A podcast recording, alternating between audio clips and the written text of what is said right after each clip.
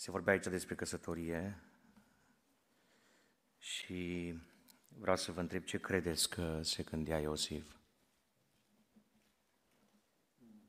Ce credeți că se gândea Maria? Erau triști sau bucuroși? Numai cine a trecut prin asta știe că înainte de căsătorie, în mod normal, ești bucuros. Nu te gândești la probleme de viitor, ce o să se întâmple dacă ai nu știu câți copii. Numai unii care nu au înțelepciune sau se îngrijorează fac asta. Și ascultați că dintr-o dată se schimbă tot. Toată bucuria pălește, toate planurile sunt puse pe minus și parcă falimentul lovește dintr-o dată în doi tineri. Iosif nu chiar tânăr, dar Maria foarte tânără. Ascultați ce spune versetul 20. Nici nu mai poate dormi cum a dormit până atunci. I s-a arătat în vis un înger al Domnului și a zis, care-i primul cuvânt? Matei 1:20. Care-i primul? Iosive. Păi ce îngerul știe cum îl cheamă? Dumnezeu știe tot. Și ca să-i dea zoom pe viață și pe genealogie, zice, fiul lui David, tu nu ești fiul lui... Fii atent că cu tine am un plan. Tu ești din împărăția lui David. Există trei cuvinte care marchează. Nu te teme. Este mesajul Duhului Sfânt pentru tine în această dimineață. Nu te teme. O să zici, da, frate Caleb, în episodul ăsta, în tablou, nașterii Mântuitorului, ce numai la Iosif, că Iosif a fost un pic mai special. A fost bărbat, a fost, da? Dăm câteva pagini, Luca 1:30, îngerul Gavril i-a zis Mariei, nu te teme. Dar și pe asta știi cum o cheamă? Da, Marie. Hai că ei doi zic, ce mai special, Maria, toată creștinătatea zice, special a specialelor, deci și o ființă umană obișnuită a plecat la cer, nu ne putem ruga ei, nu are putere să vindece pe nimeni, nu eliberează, singurul la care ne rugăm este Dumnezeu Tatăl, este Domnul Iisus Hristos și Duhul Sfânt, ziceți amin. Acum chiar la niște ciobani mergi, Doamne. Luca 2, versetul 10, primele trei cuvinte pe care le spune îngerul, la fel ca și în cazul Mariei, primele trei cuvinte. Nu vă temeți. Păi cum? Există posibilitatea să ai frică când ar trebui să fie bucurie? Când planurile îți merg perfect, apropo, angajament, logodnă, când abia aștept cu sufletul la gură să se termine logodna, că vrei să te însori? Să vină frica.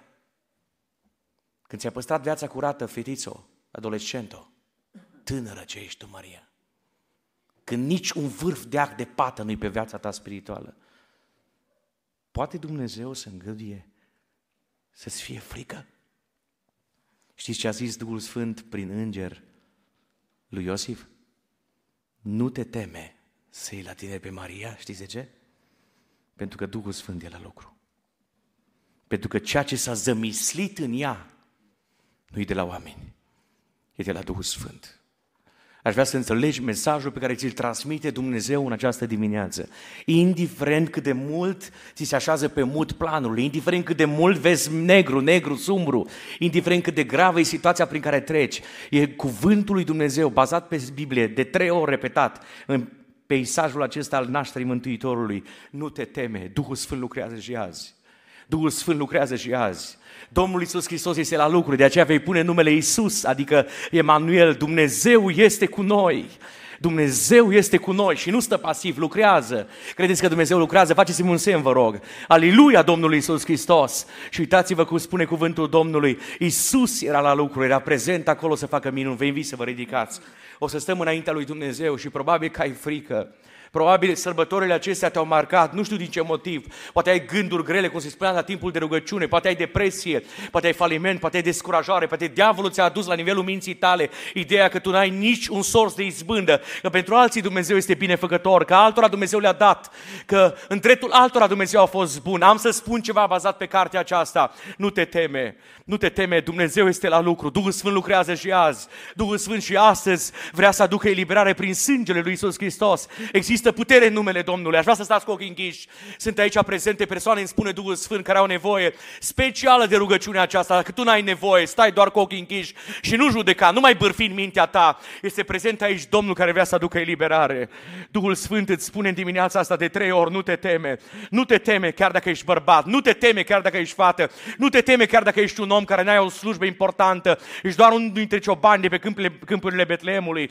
Crede-te în Dumnezeu, încrede-te în Dumnezeu. E cineva aici care a fost marcat de frică până în momentul acesta? Să facă un semn cu mână ridicată. O să ne rugăm special, Dumnezeu să te atingă, Dumnezeu să te atingă, Dumnezeu să te atingă. O să ne rugăm special pentru cei care se marcați de frică, pentru cei care nu au sărbători normale, pentru cei care nu mai au condiții normale ca noi. Noi avem căldură, mergem și vom avea o masă binecuvântată fiecare dintre noi. Avem mesele pline. Sunt oameni care sunt la oncologie, sunt oameni care sunt în ultimele zile din viața lor, sunt oameni care nu mai au speranță. Așa cum spunea fratele păstor Vasile Boj, am fost vineri seara, vineri după masa la Alexa Trandafir, un bărbat de 67 de ani care este în ultima fază de cancer la Institutul Oncologic. O să ne rugăm special pentru el, Dumnezeu să-l mântuiască, Dumnezeu să-l salveze, Dumnezeu să-l elibereze. Dacă ai în casa ta pe cineva pentru care vrei să ne rugăm, ridic o mână înaintea Domnului și zi: Doamne, de sărbătoarea aceasta atinge pe cineva din casa mea, atinge persoana aceea care nu mai are speranță, care trebuie să fie eliberată, care nu mai are pace, care este marcată de frică. O să ne rugăm pentru...